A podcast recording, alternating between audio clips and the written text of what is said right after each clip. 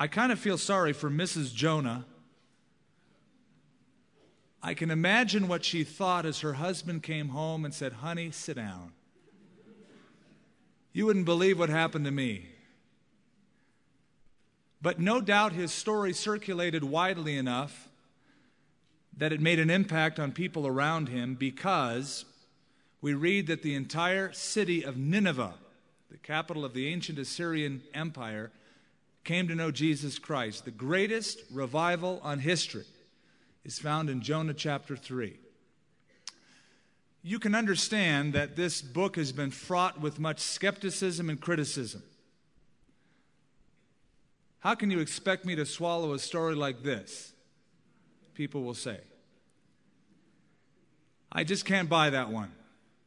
There's a lot of things in the Bible I believe in, but then there are things in the Bible I don't believe in. And this is one of the things I don't believe in. Must have been a myth. There are some, even Christians, who disregard the story as being literal. They say, well, this is an allegory. It's an analogy of Nebuchadnezzar defeating Israel.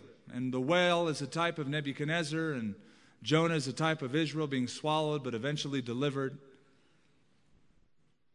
There are some who say that actually it's just a dream. Jonah fell asleep in a boat.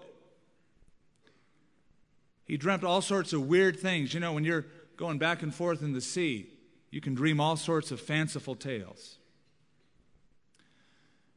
Then there are those who say that Jonah was out fishing or out sailing or something and uh, jumped overboard because of the storm, and he happened to find a dead whale floating around, and he sought refuge in the carcass of a dead whale.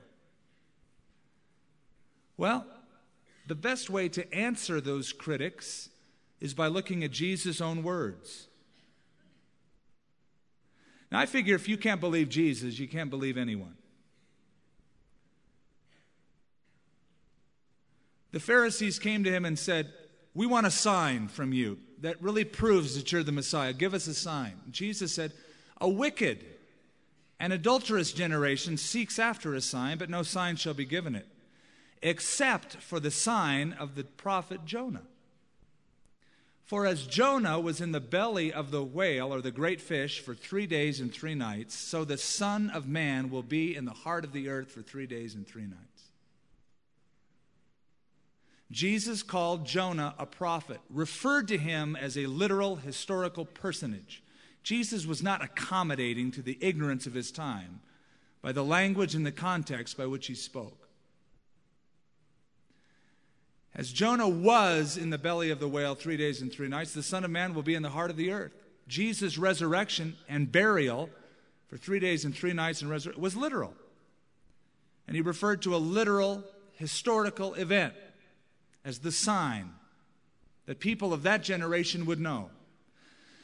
And then Jesus said, The men of Nineveh will rise up with this generation and condemn it because they repented at the preaching of Jonah. But indeed, a greater than Jonah is here. Now, if Jesus was wrong, I would say he's a liar. If he knew in his mind that this was just some mythological story, how do we know then that other things Jesus said are not accurate? Like, you must be born again. Like, believe in the name of the only Son of God, and you'll be maybe that's just allegorical, fictitious. And that's the problem when you depart from the authority of scriptures. And by the way, more and more churches and schools are doing that deciding as if they are God which stories they'll believe and which stories they won't.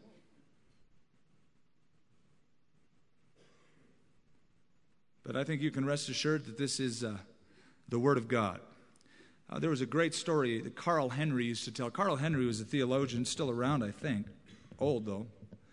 In his younger days in college, he said he used to go to the public forum at his college and, and just have open air preaching. Imagine that's kind of difficult. Just walk up to a crowd of people and just start sharing.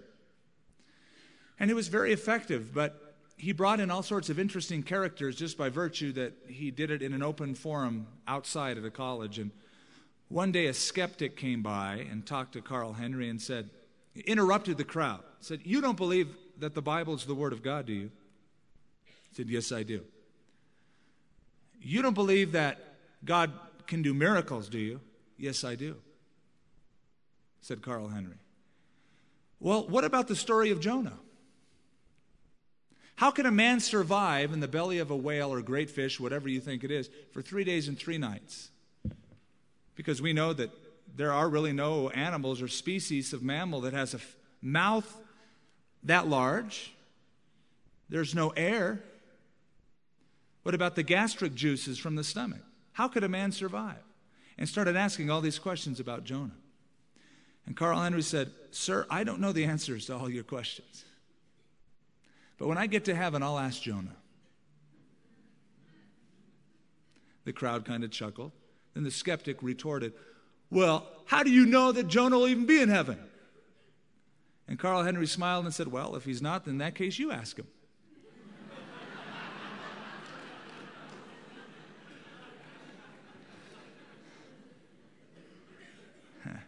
now the word of the Lord came to Jonah the son of Amittai, saying, Arise, go to Nineveh, that great city, and cry out against it, for their wickedness has come up before me. But Jonah arose to flee to Tarshish from the presence of the Lord. And so he went down to Joppa and found a ship going to Tarshish. And so he paid the fare, went down into it to go with them to Tarshish from the presence of the Lord. The time at which this guy is doing his thing was around the time of Jeroboam II. We read in the book of Second Kings that the borders of Israel were expanded during his reign according to the prophecy of Jonah, the son of Amittai. That's what it says in Second Kings. And uh, we know that Jonah was from a town called Gath Hepher up in the Galilee region. His contemporaries were the prophet Amos and the prophet Hosea. If you were looking for a theme of this book, the theme is mercy. You know, everybody has controversial questions about what was going on inside of this whale. And how could that be possible? And, and all of the ramifications.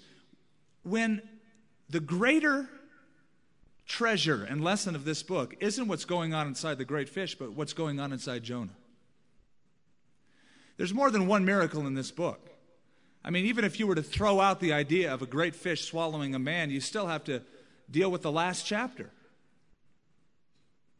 There's the miracle of the vine, there's the miracle of the sun scorching it, and there's the greatest miracle of all, and that is everyone in the city of Nineveh turning to the Lord in mass repentance.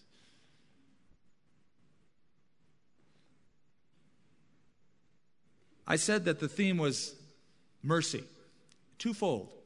One, mercy upon a nation, that is against God, and two, mercy upon a pouting prophet. A strong willed man who wouldn't go God's way, and God refused to let him go. God wrestled him until he cried, Uncle. God was merciful. God was faithful. God is patient, but God is very persistent, as Jonah is going to find out even in chapter 1. By the way, the word Jonah means dove. I chuckle at that because a dove is a peaceful, gentle, amiable, even obedient creature. And Jonah was not a dove. Jonah was the kind, if God said go that way, he'd say, No, I'm going that way. And we're going to find out perhaps the reason why he was so disobedient. Uh, God tells him in the first couple verses to go to Nineveh.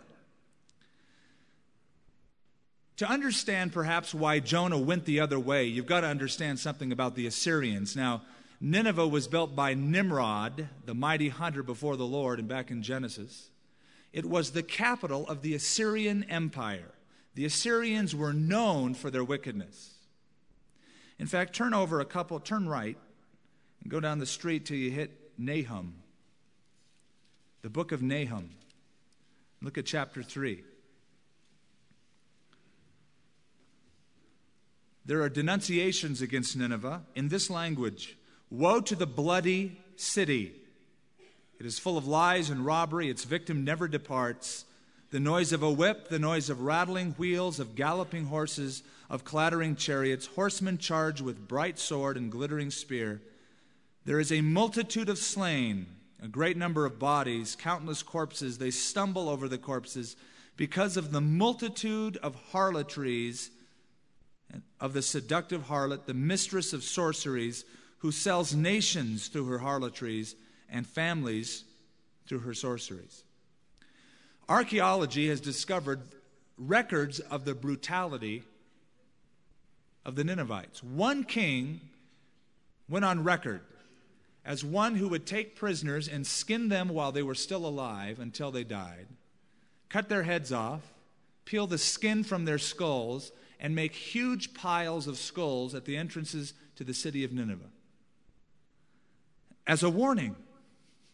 And it would be a powerful warning, you can see. Don't mess with the Ninevites. They went beyond that and they would cut off appendages, noses, lips, ears, and make piles of those. Just brutal.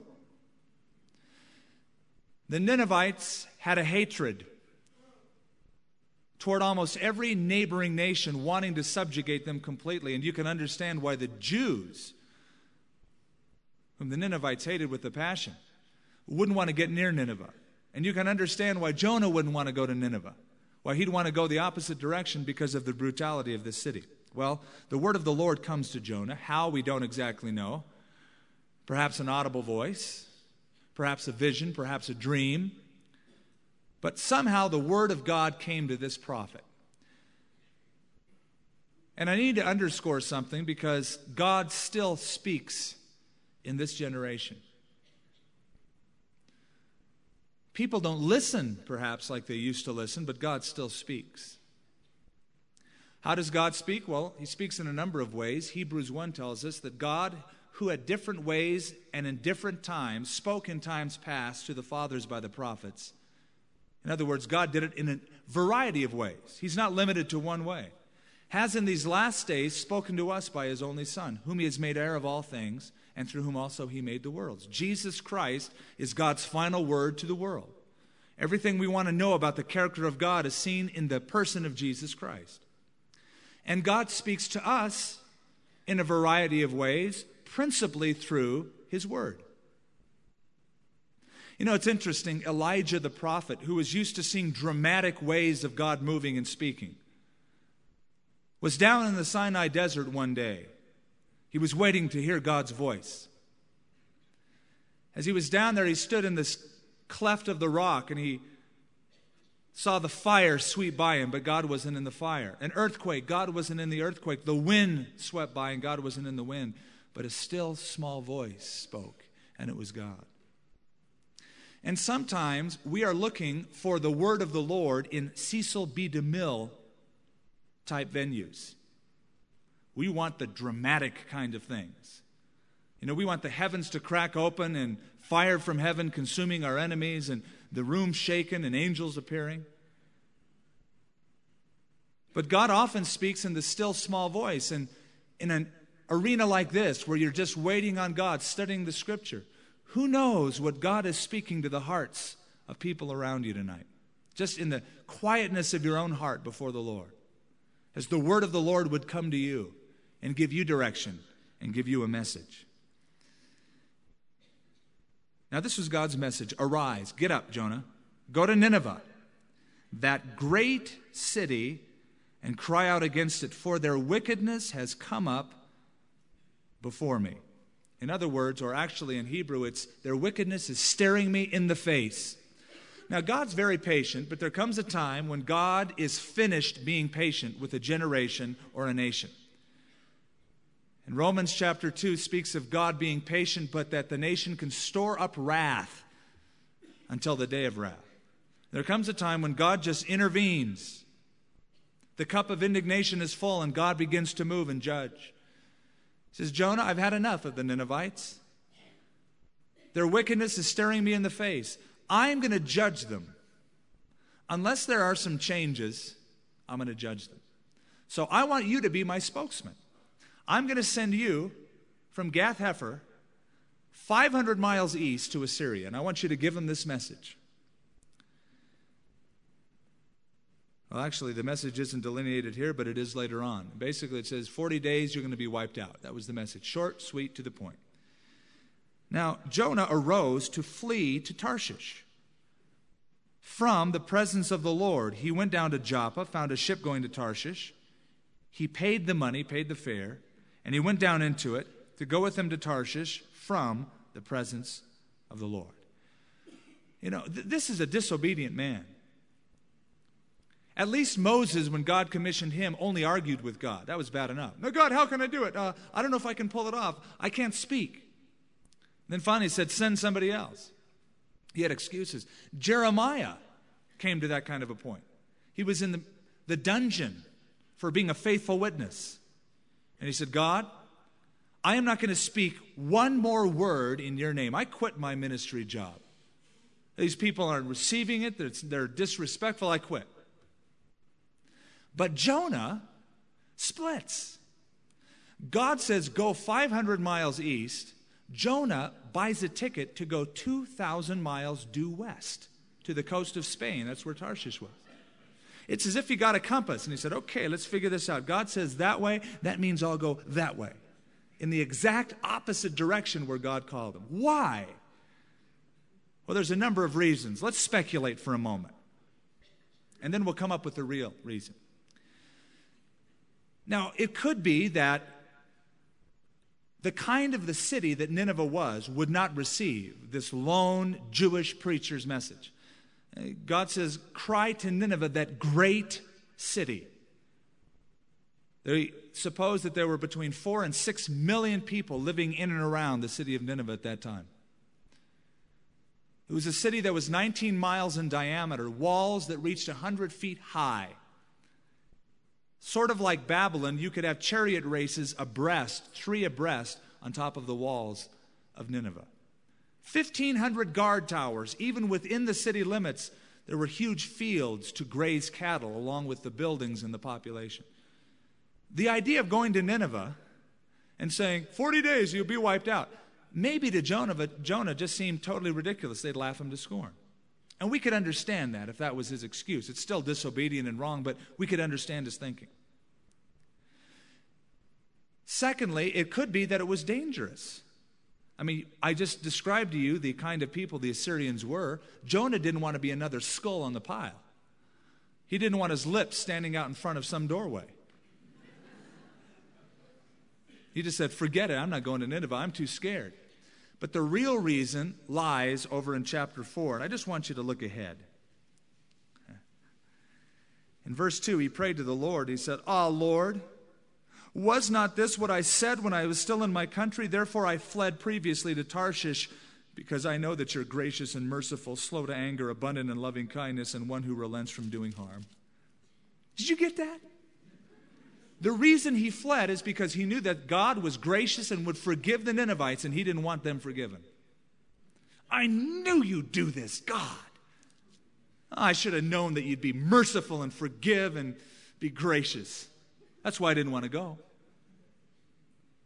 I hate the Ninevites. I hate what they mean. I hate what they've done. I knew you'd do this, Lord. Now, there's a few lessons to learn in that. First of all, God's patience does not equal God's indifference. God will let people go for a while, like Nineveh, until it reaches a point, and God will act. And if there's not turning, there will be judgment. And a lot of people mistake the patience of God for the indifference of God. I've met people who say, hey, well, I've gotten away with this, I didn't get caught. Yeah, but that's wrong. Yeah, but I, I've done this for a few years and God didn't strike me dead yet. God didn't care. God does care, and there will come a time when God will show you that He cares. Second lesson it is difficult for us to watch God bless people. We'd rather see God just smoke them. It's human nature. An eye for an eye and a tooth for a tooth. The Ninevites have been this way. Oh, get them, God, destroy them. And he came after God came to him the second time and he preached the message 40 days and Nineveh will be overthrown. But because they repented, God relented of his message and forgave them. And Jonah said, Oh, I knew this would happen. The Bible says that we are to weep with those that weep and rejoice with those that rejoice. Now, the first part of that's easy. It's easy to weep with those who weep. But what about rejoicing with those who rejoice? When you see somebody blessed and you're not blessed, it is difficult because of the sinful human nature to rejoice with those that God blesses. And so it was with Jonah. I don't want you to, God, if you're going to bless anybody, bless me. Bless the Jews, bless Israel. Don't bless the Ninevites. Don't be gracious to them. That's why I ran. Just can't stand God blessing. There's a third lesson before we move on, and that is wrong concepts of God breeds wrong behavior. If you think wrongly about the character of God and the presence of God, you will behave wrongly. Your theology determines your behavior. How is it that a prophet of God could think he could get away from the presence of the Lord? Remember what the book of Psalms tells us, and they were written at the time of Jonah, by the way. Where can I go from your presence or flee from your spirit? If I ascend into heaven, you're there. If I make my bed in hell, you're there. If I take the wings of the morning and dwell in the uttermost parts of the sea, even there you'll guide me, your right hand will hold me. We see disobedience and rebellion breeds blindness spiritually. And Jonah at this point is blind to the truth of God. Wrong belief breeds wrong behavior. Uh, I want you to notice something in verse 3. Jonah arose to flee to Tarshish from the presence of the Lord. He went down to Joppa. Then it says he went down into the ship, and pretty soon he's going to go down into the mouth of a whale. Now, in the thinking of the world, Jonah is going up, not down. Because he's an independent thinker. He's going to do what he wants to do. He's not going to let anybody push him around. And a worldling would say, hey, that's a step up, man. You're becoming free and independent. But in God's eyes, you're going down all the time. And Jonah will keep going down, down, down, down until he turns back to God and God will lift him up. And then it says he paid the fare and he went down into it. Now, he paid money, but he never got to his destination. He paid probably a lot of money to go to Spain. He never made it. When you are disobedient, you will pay for it. You'll pay the full fare, and you won't get to where your destination is. You'll never be fully satisfied. When you go God's way, God will pay the fare, and you'll get to your destination. I think of the flip side of this truth, of this coin, is with Jochebed, the mother of Moses, who by faith put her little infant Moses in a basket and let him go sailing one day down the Nile River. Just trusting God, God is in your hands. And the Egyptians saw this little basket and they found the baby, and Pharaoh's daughter said, I want to keep this baby as my own. Go find a Hebrew woman to, woman to raise this child. And guess who they picked? Moses' mother. So Moses was able, Moses was able to be raised by his own mother at the expense of Egypt in the will of God. God paid the fare and the destination was reached. Whereas here, Jonah paid for it and never got to where he wanted to go. He was never fully satisfied. He ended up in the deep. And so he left. He's going to Tarshish from the presence of the Lord. At this point, he thought he was through with God. But guess what? God wasn't through with him. Now compare the first part of verse 3 and the first part of verse 4. But Jonah God says, Do this, but Jonah. Now look at verse 4. But the Lord. See, the story isn't over with. I'm done with God. But the Lord sent out a great wind on the sea, and there was a mighty tempest on the sea, so that the ship was about to be broken up. Now, you got to sympathize in the rest of this story with these, this group of people on the boat. If you've ever been on a ship in rough sea, you can sympathize. It gets scary. I've been out on the sea a few times. I used to go deep sea fishing with my father out of Newport Beach. And he'd take us out at night. And the boat would go way out into the sea. All night long it would be traveling. You'd sleep on the boat. And sometimes you get into rough sea and you have to sleep in that kind of a situation. It's horrible. And I, I lost my cookies a few times as a kid. These are experienced merchant sailors, but they've never been in a storm like this one. because God sent the storm to get his prophet back.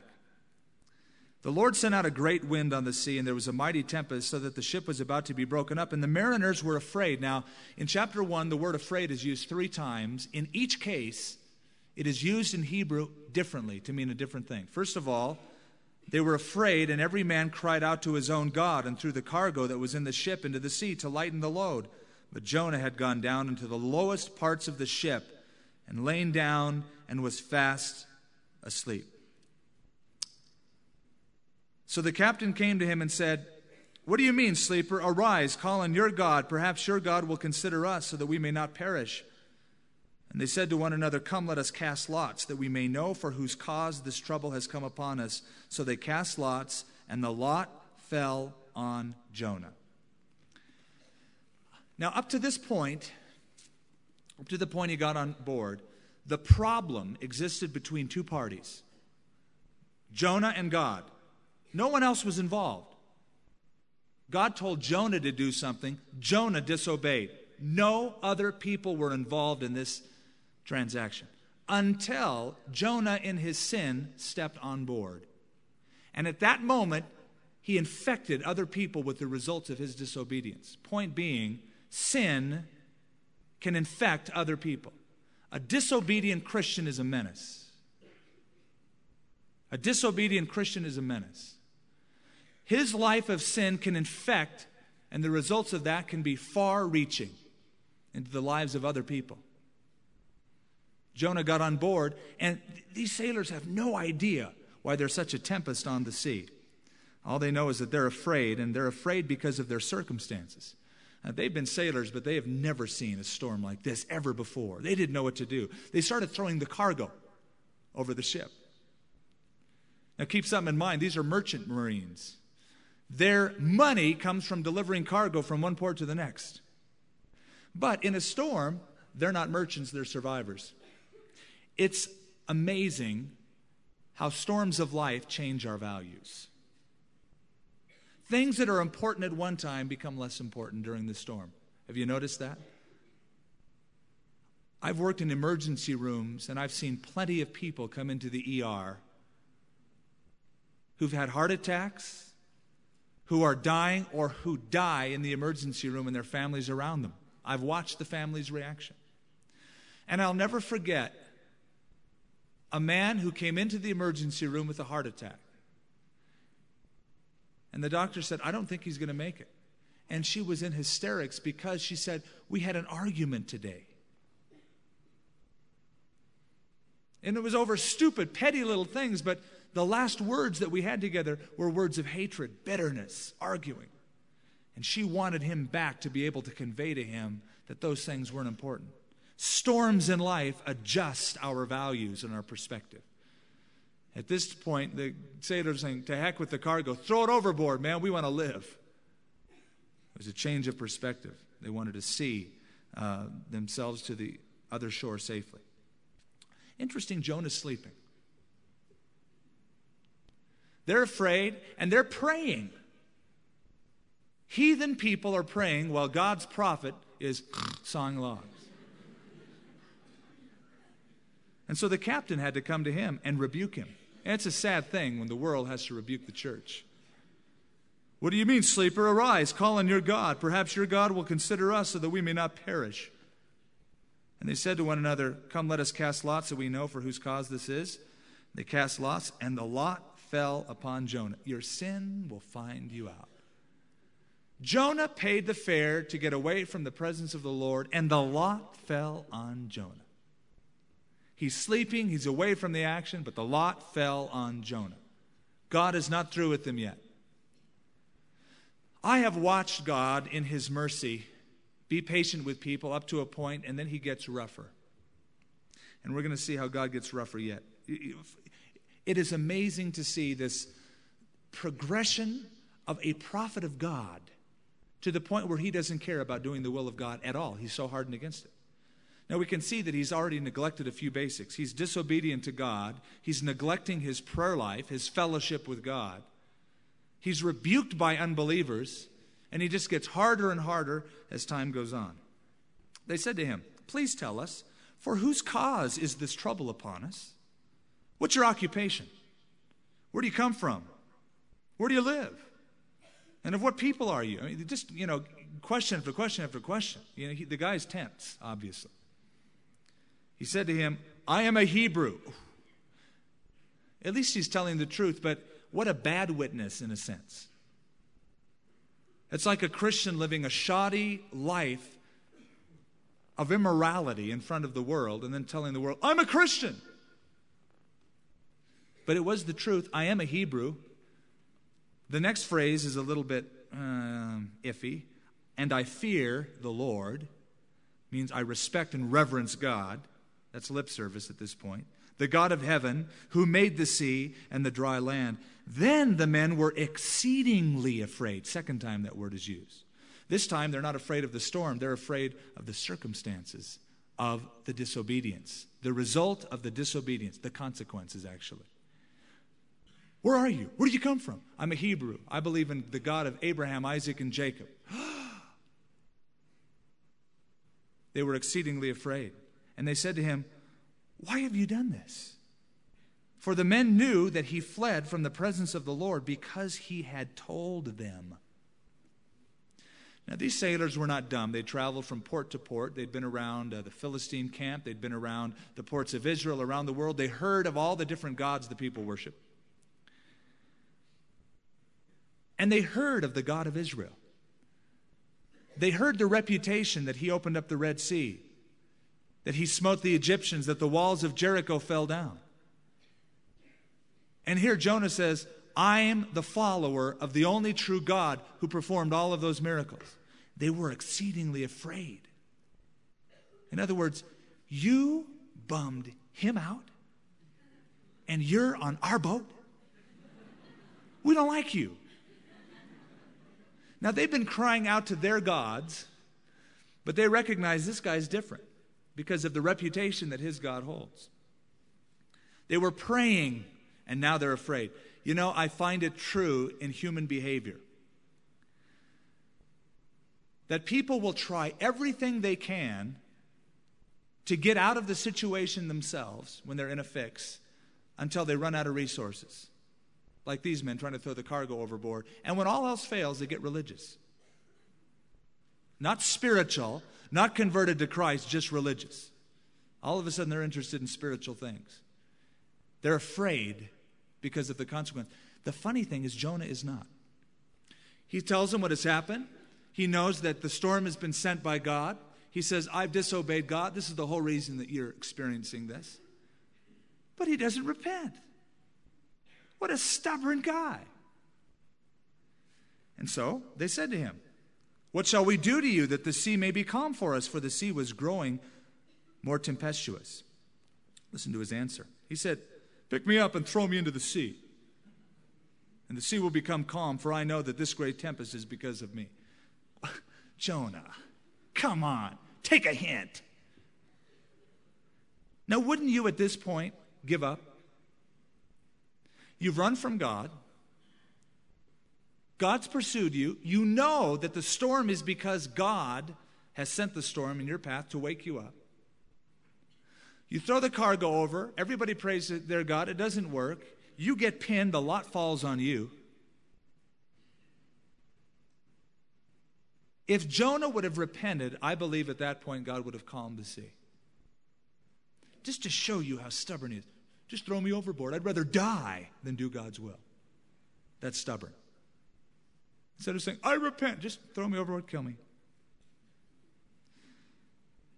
Nevertheless, the men rowed hard to bring the ship to land, but they could not, for the sea continued to grow more tempestuous against them. Therefore, they cried out to the Lord and said, We pray, O Lord, please do not let us perish for this man's life. Don't charge us with innocent blood, for you, O Lord, have done it as it pleased you. So they picked up Jonah, threw him into the sea, and the sea ceased from its raging. Then the men feared the Lord exceedingly. Third time that word is used, but now it's in a different context. It means reverential respect and fear. Their experiences caused them to be converted to that God, whom they saw Jonah representing falsely. they feared the Lord. And notice this they offered a sacrifice to the Lord and made vows. Now, if they would have made vows before, I wouldn't have been too impressed. But they made vows after it calmed out. You know, a lot of people make foxholes converge. God, if you just get me out of here, I promise. They did it after it calmed. They saw the results and they feared the Lord exceedingly. Now, verse 17. Now, by the way, don't worry. Jonah is stubborn. But don't worry, God is able to match him. There has never been a person God has been unable to match. You have a friend that you think, oh, he's beyond reach. I mean, that guy's so stubborn, he could never get saved. He is so disobedient and rebellious against God, he's, I just have written him off. You'd be surprised what God can do. God can send a storm, God can send a great fish. God can put your arm behind your back, your back till you say, Uncle. We have ways. and God, in His deep love, knows how to pursue and he's doing it to Jonah. So he prepared. I like that. The Lord prepared. It wasn't just a fish happened to be there. He prepared a great fish to swallow Jonah. And Jonah was in the belly of the fish three days and three nights. Now, the question arises is such a thing possible? The argument has gone something like, as we said, it's the, there isn't a fish that big or a whale that big. Their mouth isn't that big. There's no air. Actually, Research has found that not to be true. There is the sperm whale, whose mouth is 20 feet long, 15 feet tall, and 9 feet wide. They have found within the belly of such great uh, mammals the giant squid intact and still alive after several days, which is larger than a man. And it's actually interesting if you were to look up Encyclopedia Britannica the idea of a man surviving in a whale. Uh, James Montgomery Boice tried to do this, and he found limited information, so he wrote Encyclopedia Britannica. They sent him back four pages of information and sightings of how men have survived being in the belly of great fishes or whales for several days. The most recent was in 1891. When off the Falkland Islands, there were a couple vessels, one capsized A couple people died. One man, man was found missing. They suspected him to be, no, they didn't know where he was. When they harpooned a whale, brought him to shore, they cut open the belly, and the guy was in there still alive. Because of the high content of vitamin A, he was bleached yellow. He had lost all of his hair because of the acid in the stomach. He looked really weird, but he was still alive. And uh, Boice in his research says as to whether a man could survive in a whale's stomach, the Britannica article maintains that he could, though in circumstances of great discomfort. There would be air to breathe of a sort. It is needed to keep the animal afloat. But there would be great heat, about 104 to 108 degrees Fahrenheit. Unpleasant contact with the animal's gastric juices might easily affect the skin, but the juices would not digest living matter, otherwise, they would digest the walls of the creature's own stomach. So, God prepared this animal, this mammal, to swallow Jonah. And look how stubborn Jonah is. He was in the belly of the whale three days and three nights. You'd think that the moment he was gobbled, he'd say, Okay, enough is enough. I give up, man. He sat there,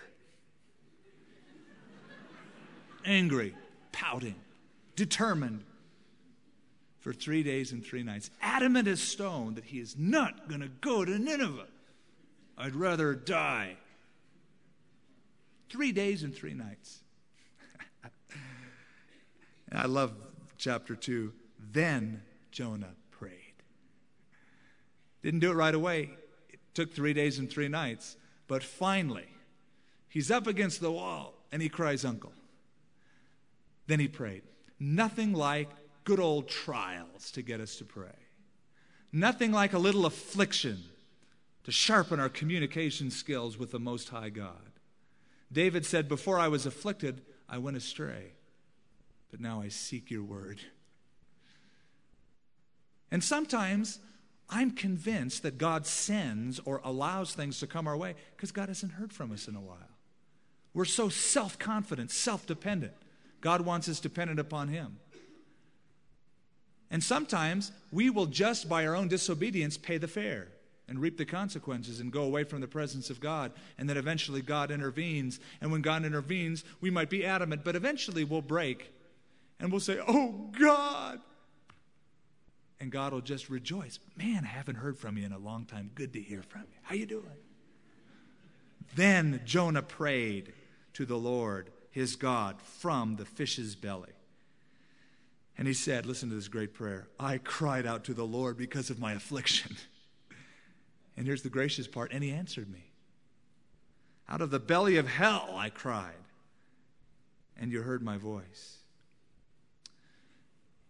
This answers the question, by the way, why God allows his children to go through tough times. C.S. Lewis said, God whispers to us in our pleasure, shouts to us in our pain. Affliction is God's megaphone to rouse a deaf world. God said, Whom I love, I rebuke and I chasten.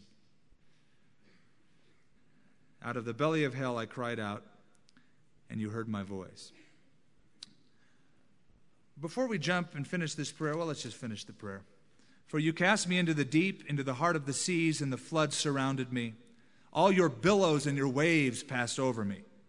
Then I said, I've been cast out of your sight. That's what really ate Jonah up. Eventually, he saw what being separated from the presence of God could mean.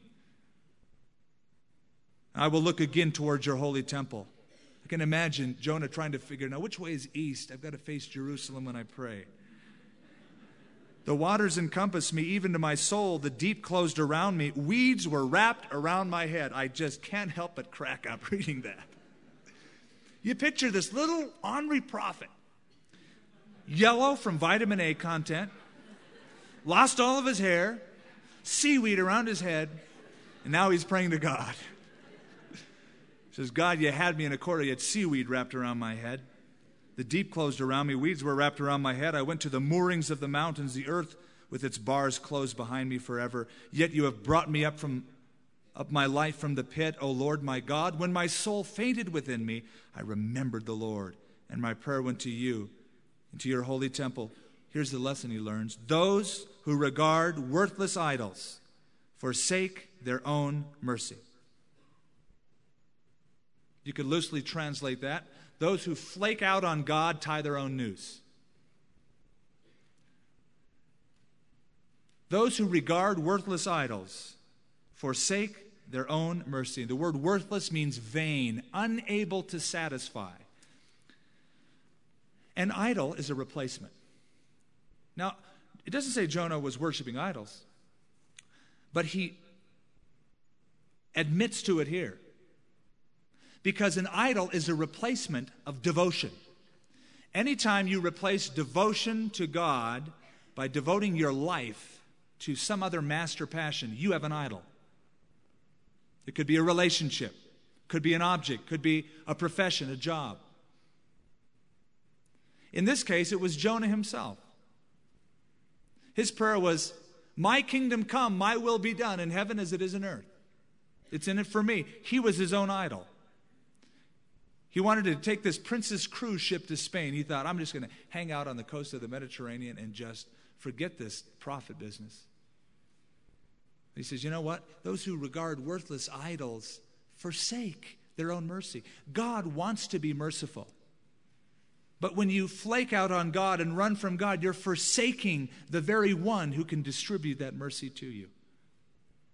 God wants to be so merciful. They forsake their own mercy but I will sacrifice to you. With the voice of thanksgiving, I will pay what I have vowed. And he probably in that point said, All right, I'll go to Nineveh. I'll do it. And now he says, Okay, I'll pay my vows. Salvation is of the Lord. So the Lord spoke to the fish, and it vomited Jonah onto dry land. All right, go get him, God. You know, as we've said, God is patient.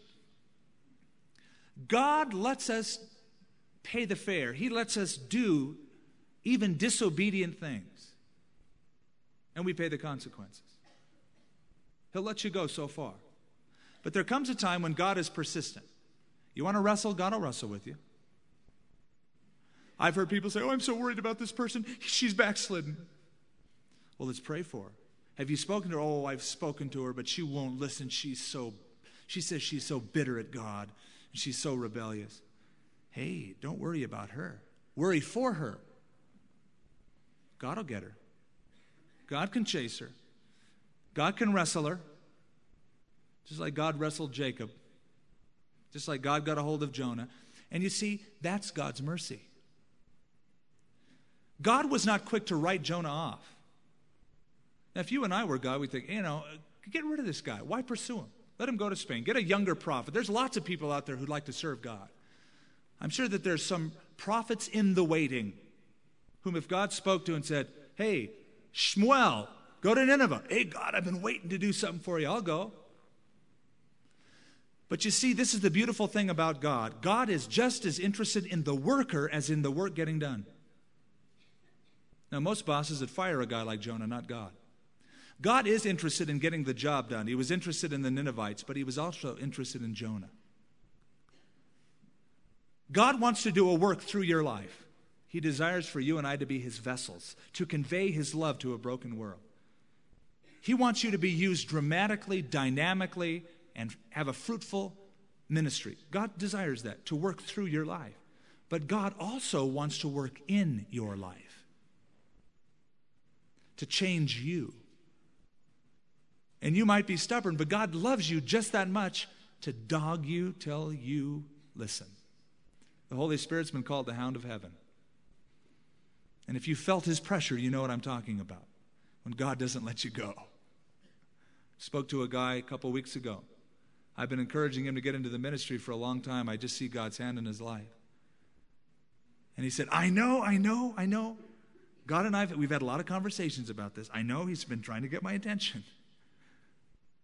I just haven't done it yet. But I know God's finger has been pointing on my life. And God pursued Jonah as God pursues any of you.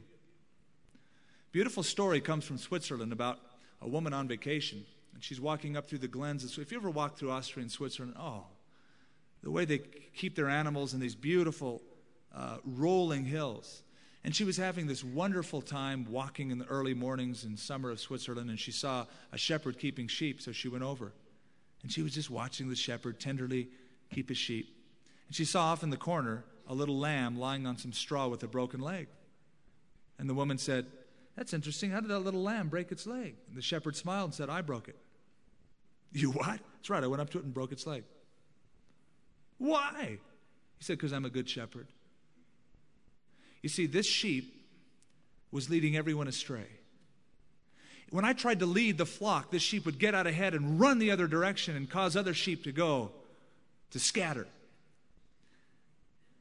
It was a menace. It got my sheep into more trouble, and it would never, I tried to work with it, but it would never be obedient. So I just walked up to it and broke its leg. She said, I don't understand. He said, Lady, don't worry about the sheep. Let me tell you something. As soon as I broke its leg, I bandaged the leg and set this little sheep upon the straw. The next day I came and tried to feed that little lamb, and that little lamb tried to bite my finger. So I wouldn't feed it that whole day. But the second day, that little lamb was so hungry it took my food. He said, Lady, that sheep, that little lamb will be okay. And when he's recovered and his leg is mended, he will be the most obedient sheep I have.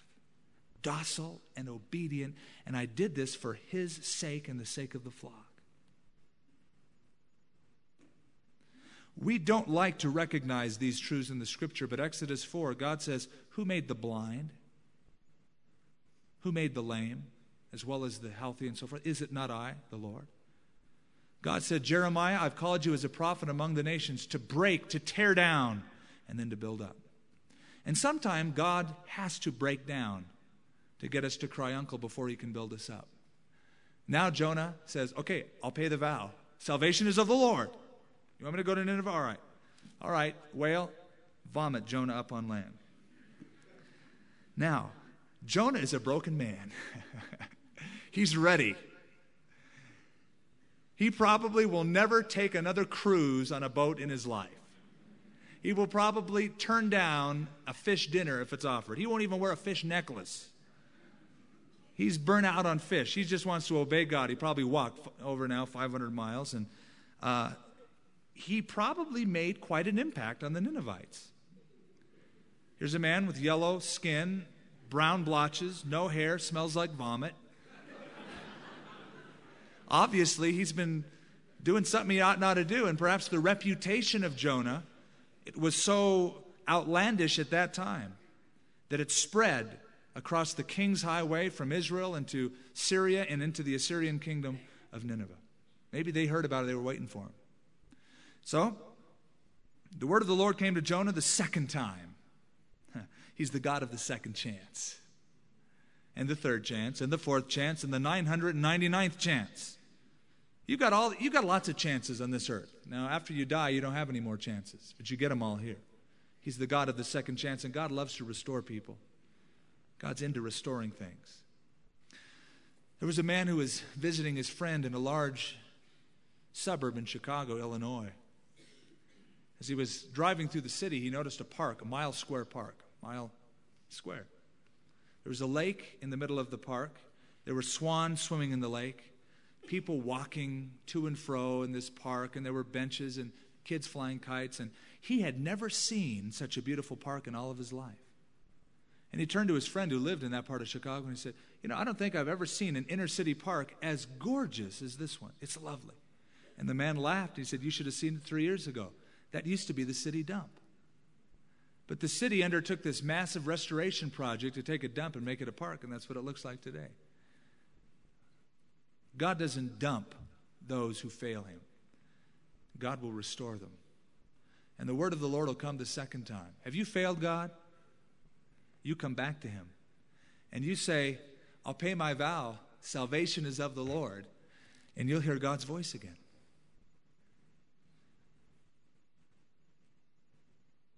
It's only one step back. You may have taken many steps away from God. It's only one step back.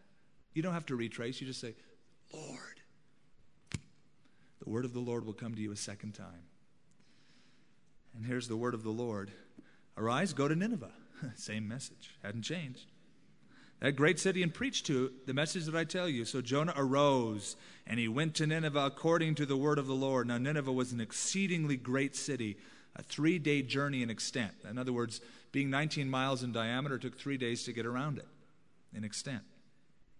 Jonah began to enter the city on the first day's walk, and he cried out and he said, Yet 40 days, and Nineveh shall be overthrown. Now you're about to see the world's greatest revival.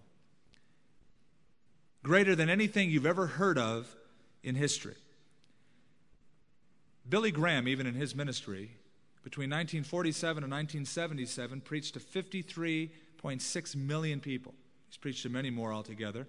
And during that time, he saw 1.6 million people converted with decisions for Christ. That's being used by God. But there were between four and six million people that lived in Nineveh, and we're going to see how all of them came to the Lord. That's why Jesus said the men of Nineveh will rise up in judgment against this generation because they repented at the preaching of Jonah. And a greater than Jonah is here. Now, it's not a long sermon, as you can see. It's just yet 40 days and Nineveh shall be overthrown. Really, not a message of love, not a message of with great points and illustrations. Just, you know, you can just picture him. Jonah's still burnt, bent out of shape at Nineveh. 40 days and you're all burnt toast. And he was just waiting around to watch it happen. He didn't expect these kind of results. So the people of Nineveh believed God and proclaimed a fast and put on sackcloth from the greatest to the least of them. And the word came to the king of Nineveh, and he arose from his throne, laid down his robe, covered himself with sackcloth, and sat in ashes. He caused it to be proclaimed and published throughout Nineveh by decree of the king and his nobles, saying, Let neither man nor beast, herd nor flock taste anything. Do not let them eat or drink water, but let man and beast be covered with sackcloth and cry mightily to God. Yes, let everyone turn from his evil way and from the wicked, uh, violence that is in his hands. Who can tell? This is the king now. He has more compassion than Jonah. Who can tell if God will turn and relent and turn away from his fierce anger so that we may not perish. Then God saw their works, that they turned from their evil ways, and God relented from the disaster that he had said he would bring upon them, and he did not do it. God's response is that he withheld judgment. God was gracious, God was merciful. That's what bothered Jonah. They repented, God relented. Now, God did not change his mind. He is immutable, he changes not. So, what do you do with verses of Scripture that say God relented, or as King James says, God repents? Well, you have to match it with other verses that say, God is not a man that he should lie, nor the Son of Man that he should repent. God does not change, he's immutable. So, why is there this language? Because, well, theologians call these anthropomorphisms. That's where you write about God in terms that human beings can understand. This was a contingent promise of judgment, obviously. 40 days in your history. But because they changed, in response to that change, God was merciful. God is gracious. That's part of the character of God. And so it says he did not do it. But it displeased Jonah exceedingly, and he became angry. Literally, he fell into a rage. He wanted roast Ninevites. He didn't want to see God's mercy. He hated the Ninevites. You know, it's imagine an evangelist after a crusade, after a successful crusade where thousands of people come forward, going back to his friends, I'm so angry that people responded to my invitation tonight. They actually came forward and received Christ. That, bums me out. But he's angry because he knew something about God and he had a deep seated bigotry against the Ninevites. Oh Lord, wasn't was not this what I said when I was still in my country? Therefore I fled previously to Tarshish, for I know that you're gracious and merciful, slow to anger, abundant in loving kindness, one who relents from doing harm. Therefore now, O Lord, please just let me die. Take my life from me, for it's better for me to die than to live. This shouldn't surprise you in, in some sense because there is still prejudice and bigotry and animosity among God's people. One person said that the church is like Noah's ark. Were it not for the storm on the outside, you couldn't stand the stink on the inside. In some cases, that's true, isn't it? Sometimes the biggest sword fights don't occur with the sword of the Spirit against your real enemy, the devil, but Christians cutting one another up, backbiting. Like Jonah. Can't stand to see him blessed. Just let me die. Better for me to die than to live. And the Lord, kind of like a counselor here, just asks a question Is it right for you to be angry? So Jonah went outside the city, didn't even say a word. Sat on the east side of the city, and there he made himself a shelter and sat under it in the shade till he might see what would become of the city. He just was waiting. Okay, let's just say, I'll wait 40 days. Maybe fire will fall from heaven. And the Lord God prepared a plant God's so gracious. And made it come up and cover Jonah that it might be shade for his head to deliver him from misery. oh, Lord. You know, at that you think, oh, he just would break and his heart would melt. Well, he had an emotion, so Jonah was very grateful for the plant. God, thank you. This is great. Yeah, love it. As long as you bless me, I love it. Keep blessing me, God. As the morning dawned the next day, God prepared a worm so that it damaged the plant and it withered. It happened when the sun arose that God prepared a vehement east wind, and the sun beat on Jonah's head. Serves him right. So that he grew faint, and he wished death for himself, and he said, It's better for me to die than to live. And God said to Jonah, Is it right for you to be angry about the plant? And he said, It is right for me to be angry, even to death. This boneheaded guy. I'd have gotten rid of him a long time ago. God has a habit of choosing the weirdest people to do his work. The Lord said, You have, well, just look at us. The Lord said, and here's the, here's the message here for Jonah. Catch it. You have had pity on the plant for which you have not labored, nor made it grow, which came up in a night and perished in a night. Here you are, you're so happy for this plant, and you were so filled with rage and emotion and anger because your little plant's gone. Now, listen, you care about this form of life. Should I not pity Nineveh? the great city in which there are more than 120,000 persons who cannot discern between their right and left hand, in other words, children. Just children alone, there's over 100,000 kids. You don't even care for the children of Nineveh, Jonah? You'd rather see them wiped out? You care about your little plant. You know, I, I would, I would bring this message to all of the uh, people, the environmentalists, and the animal rights activists who believe in abortion. I'm not saying all of them do, but you do find a thread running. And, and, I was in New York City. And in front of the Avon building, there were people taking a chunk out of their day with placards, expensive placards, with pictures of minks and uh, things that uh, they killed to make perfume out of. And they were just demonstrating the fact that you're killing these animals for the benefit of man or for the whatever the whatever they call decadence of man. And I walked up to a lady and I said, Let me ask you a question. Do you believe in abortion? She said, Yes. I believe in the right to choose. I said, I just, I said, You have got your values so mixed up.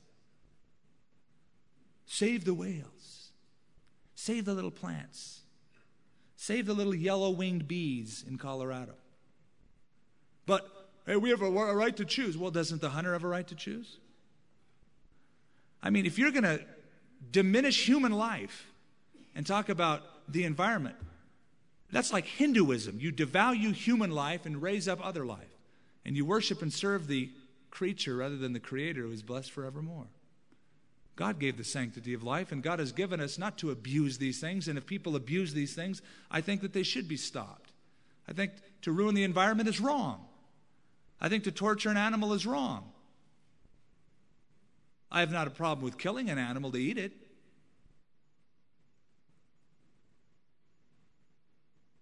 But to take and twist the value system so that human life can be degraded and taken from a womb. And it's like Jonah. Jonah, you're worried about this stupid little plant.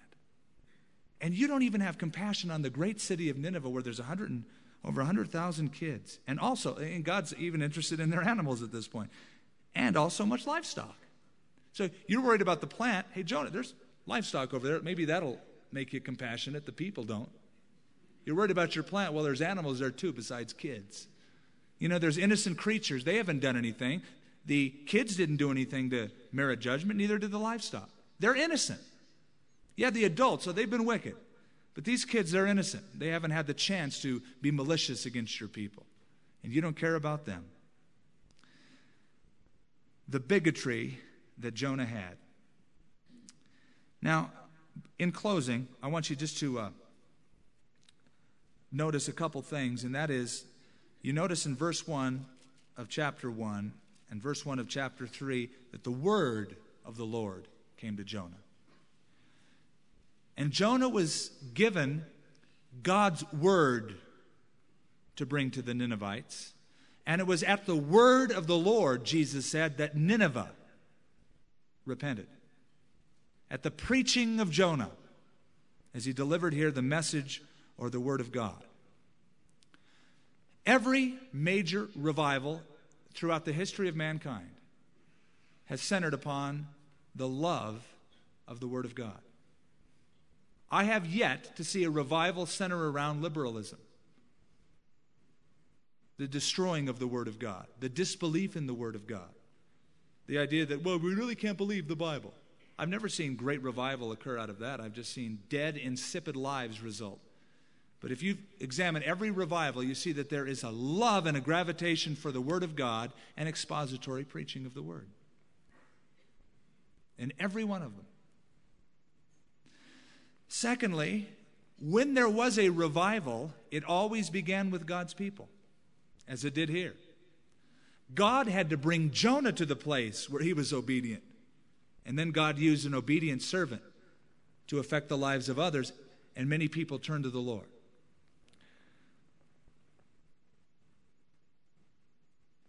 Now, a lot of times we bemoan the fact that there's no revival. I guess it depends what you mean by it, but I've seen it in many parts of the world true, legitimate revival. Yeah, well, how come we don't have it here? We need real revival. Well, you know what? Let it begin with you. Gypsy Smith, the great evangelist, was asked, What is the formula of success for revival? He said, Simple go home, close the door, kneel down on the floor, and draw a circle around yourself. And pray for God to revive everything on the inside of that circle.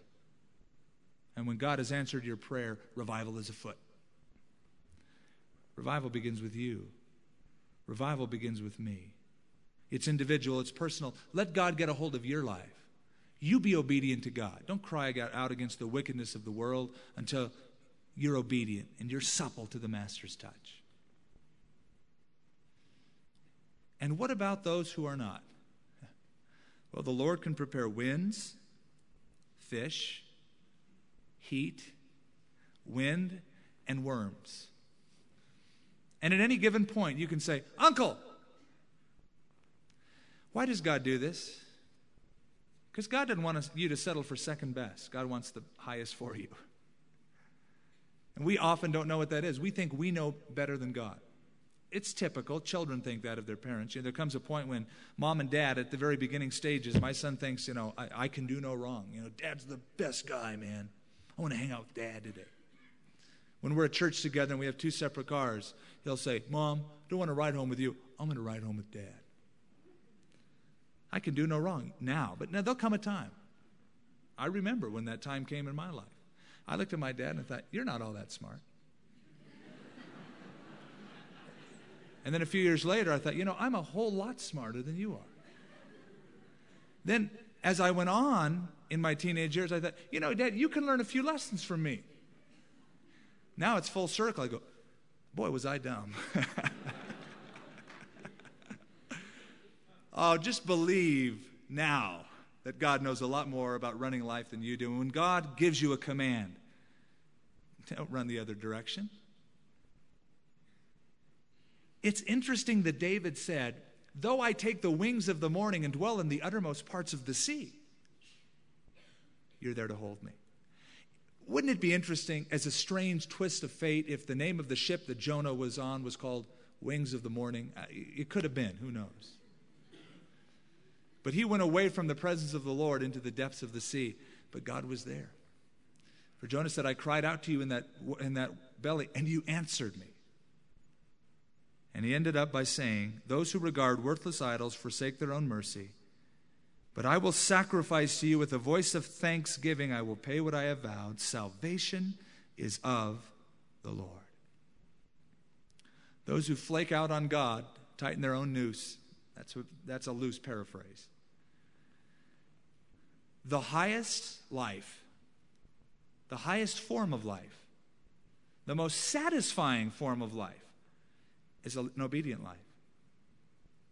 The most frustrating life is to say, I'm a believer, but walk in disobedience, to not let God have full control of your life.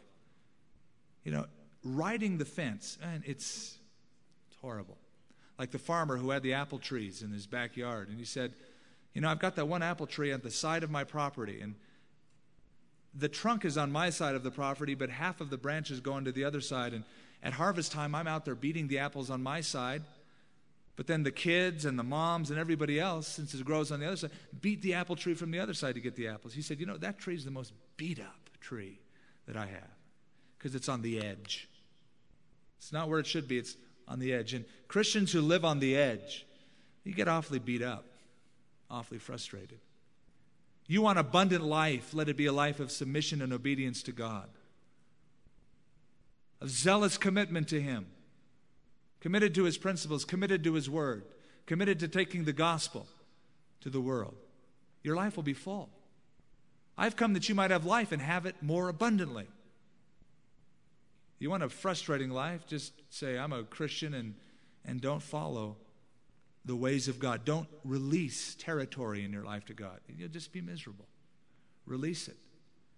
Seek first God's kingdom. Seek first how to please God. Instead of yourself and your own self satisfaction and your self betterment, how can I please God? What would God want me to do? And you'll find that your life is full and rich. That's what God wants for you.